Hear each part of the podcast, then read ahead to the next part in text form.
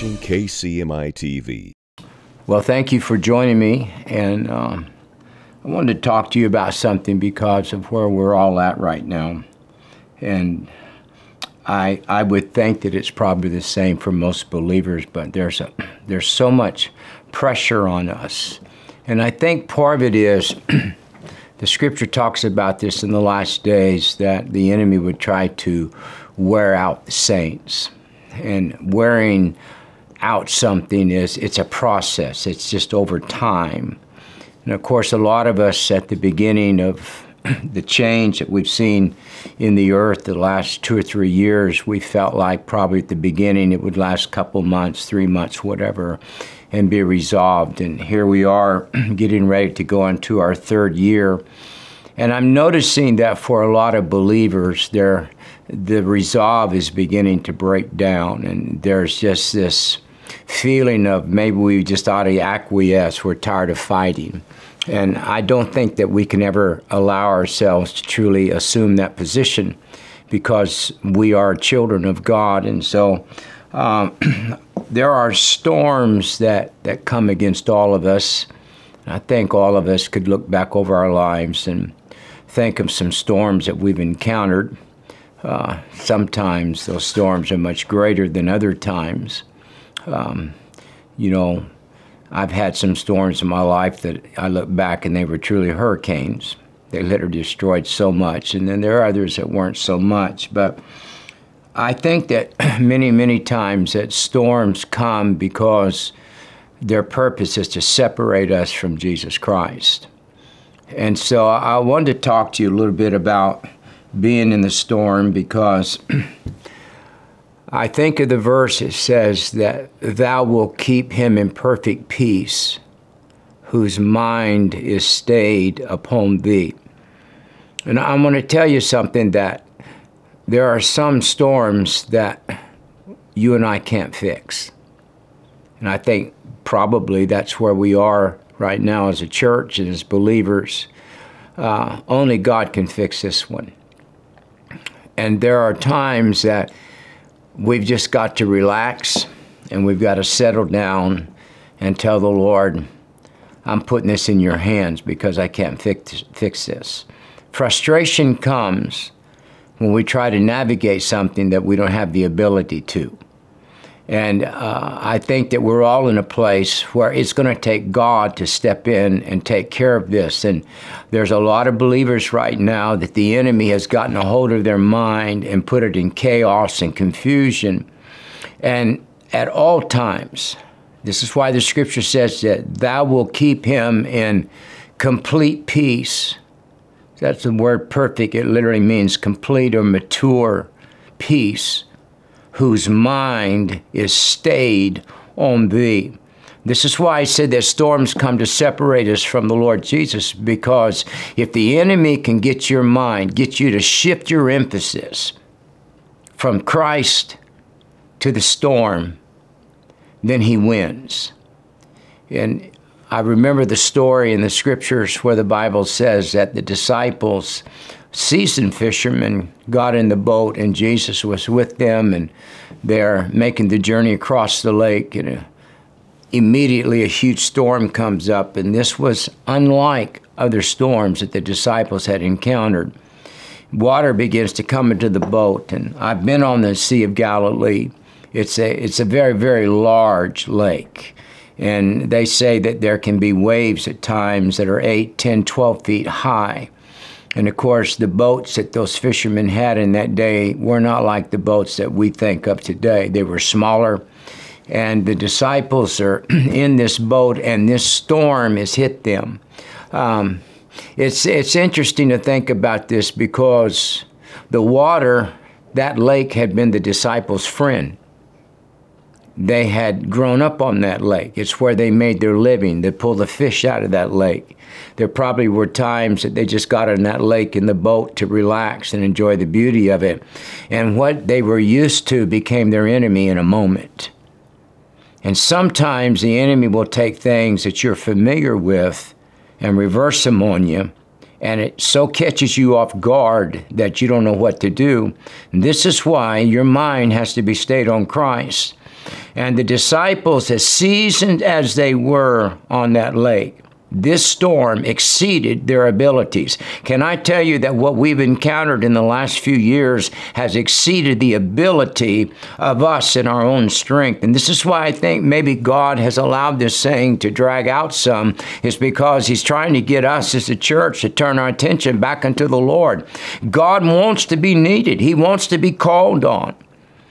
When you read this story, uh, the Bible says Jesus was asleep. But I can promise you, he knew what was going on. He's in that boat, and to the disciples, he was asleep. But I think it's very possible that Jesus was laying in the bottom of that boat thinking, when are they going to come ask for help? And it wasn't until they were literally overwhelmed and they were beginning to go down that they came to Jesus. The Lord is always present in every storm that we're in. But you have to wake him up. You have to be the one that comes to the Lord and say, I, I need you to help me.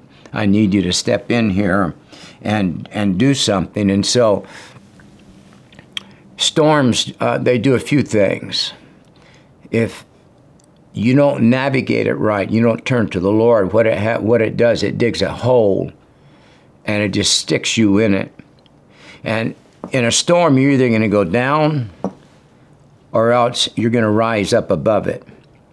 And people that have great faith learn how to rise above the storms of the moment. And a lot of us would not be here today if it was not for the fact that our mind was stayed on Jesus Christ. Um, for a lot of people in a storm, either Jesus begins to get smaller to them, or else he gets a lot bigger to them. And when you say, "What do you mean smaller?" Well, I, I think here's the way to put it. I think a lot of people uh, love the Lord. They walk with Him. They they think that God can do anything. But then when that storm comes unexpected and it's so big and it's so sudden and it's so powerful that they get their eyes off of Jesus and the storm becomes bigger than the Jesus in the boat. And whenever your storm, the enemy can make your storm look bigger than your creator, you lose. And what God wants us to do is stay in a place. This is why David said, Oh, magnify the Lord with me. There are seasons where God has to become bigger than your storm. I can think back in my lifetime, and I'm sure some of you can too, that I was in a difficult place. But in that season, in that moment, God became bigger to me than the environment that I was in that was devastating. And when your God becomes bigger than your storm, that storm will acquiesce and bow down to the Lord Jesus Christ. And all it took was the disciples finally coming to the Lord as a last ditch effort and saying, God, will you help us? And the Lord Jesus just stands up on the bow of the boat. He doesn't do anything great, he just says, Peace, be still. And immediately the Bible says, nature laid down. He spoke to the winds that were causing the waves. God can speak to the winds of your life. May God speak to the winds that are raging over this nation and over the earth. And uh, we, you and I have so many brothers and sisters that are in other nations. And of course, we in the United States, uh, a lot of you do not have the exposure to saints, but we get so many emails and um, the body of Christ is all over the world, and many of them are suffering in much greater magnitude than what we are in the U.S. And I would encourage you that when you pray, that you would intercede for those around the world that are in the storm of their life, that Jesus would step up, hallelujah, on the bow of the boat and begin to declare freedom and liberty over these men and women's lives. And um, there is something powerful about walking in covenant with God.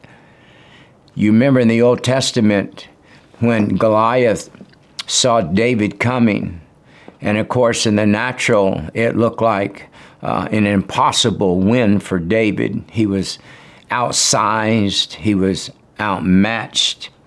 Uh, he did not have the warfare experience that Goliath had had. No telling how many men Goliath had killed, how many battles that he had been in. But what he didn't realize that though David didn't bear the scars, he'd already killed a lion and a bear because God was preparing him for that moment.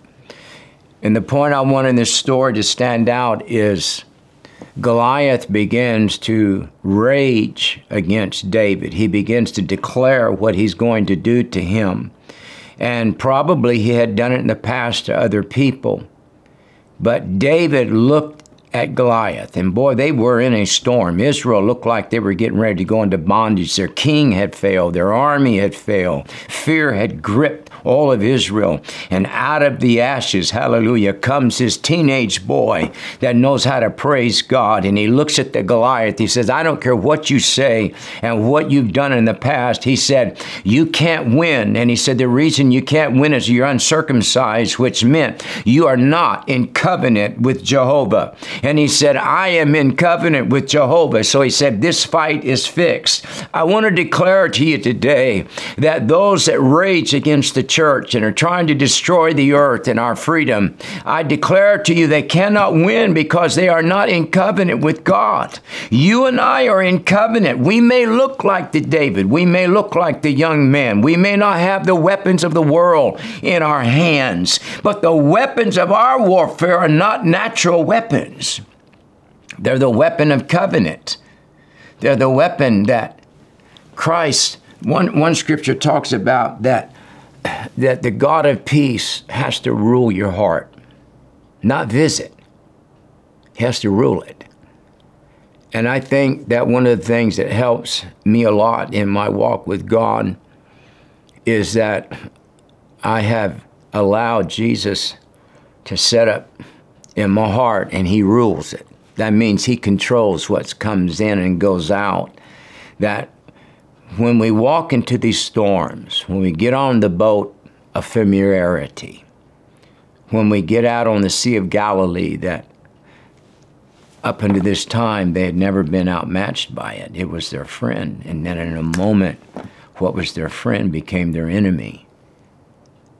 The fact that they had Jesus in the boat guaranteed their deliverance you and I have Jesus in our lives.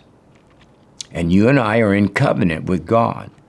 So, regardless of what country you're in as you listen to me today, regardless of how evil your leader is, regardless of how locked down you are, he whom the Spirit has set free is free indeed. You hold on to God. Don't let the storm that you're in right now separate you from God. This is why Paul said, Nothing can separate me from the love of God. And then he named storms, tribulation, distress, persecution, nakedness, peril, famine, sword, height, depth, angels, principalities, death, nor life shall be able to separate me. There was no storm, Paul said, that can separate me from the love of God. You are powerful in the Lord. And if you're in covenant, whatever storm you're in, look around you, see where Jesus is. Say, Lord, I need you to step up to the bow of my life. I need you to talk to this storm and tell it to lay down, and it will. Stay strong in the Lord. Be encouraged in God. We will triumph. I promise you that. God bless you. For more information about Kent Christmas Ministries International or Regeneration Nashville, go to kentchristmas.org or regenerationnashville.org. And for the latest updates or videos, follow us on Facebook and subscribe to us on YouTube. God bless you.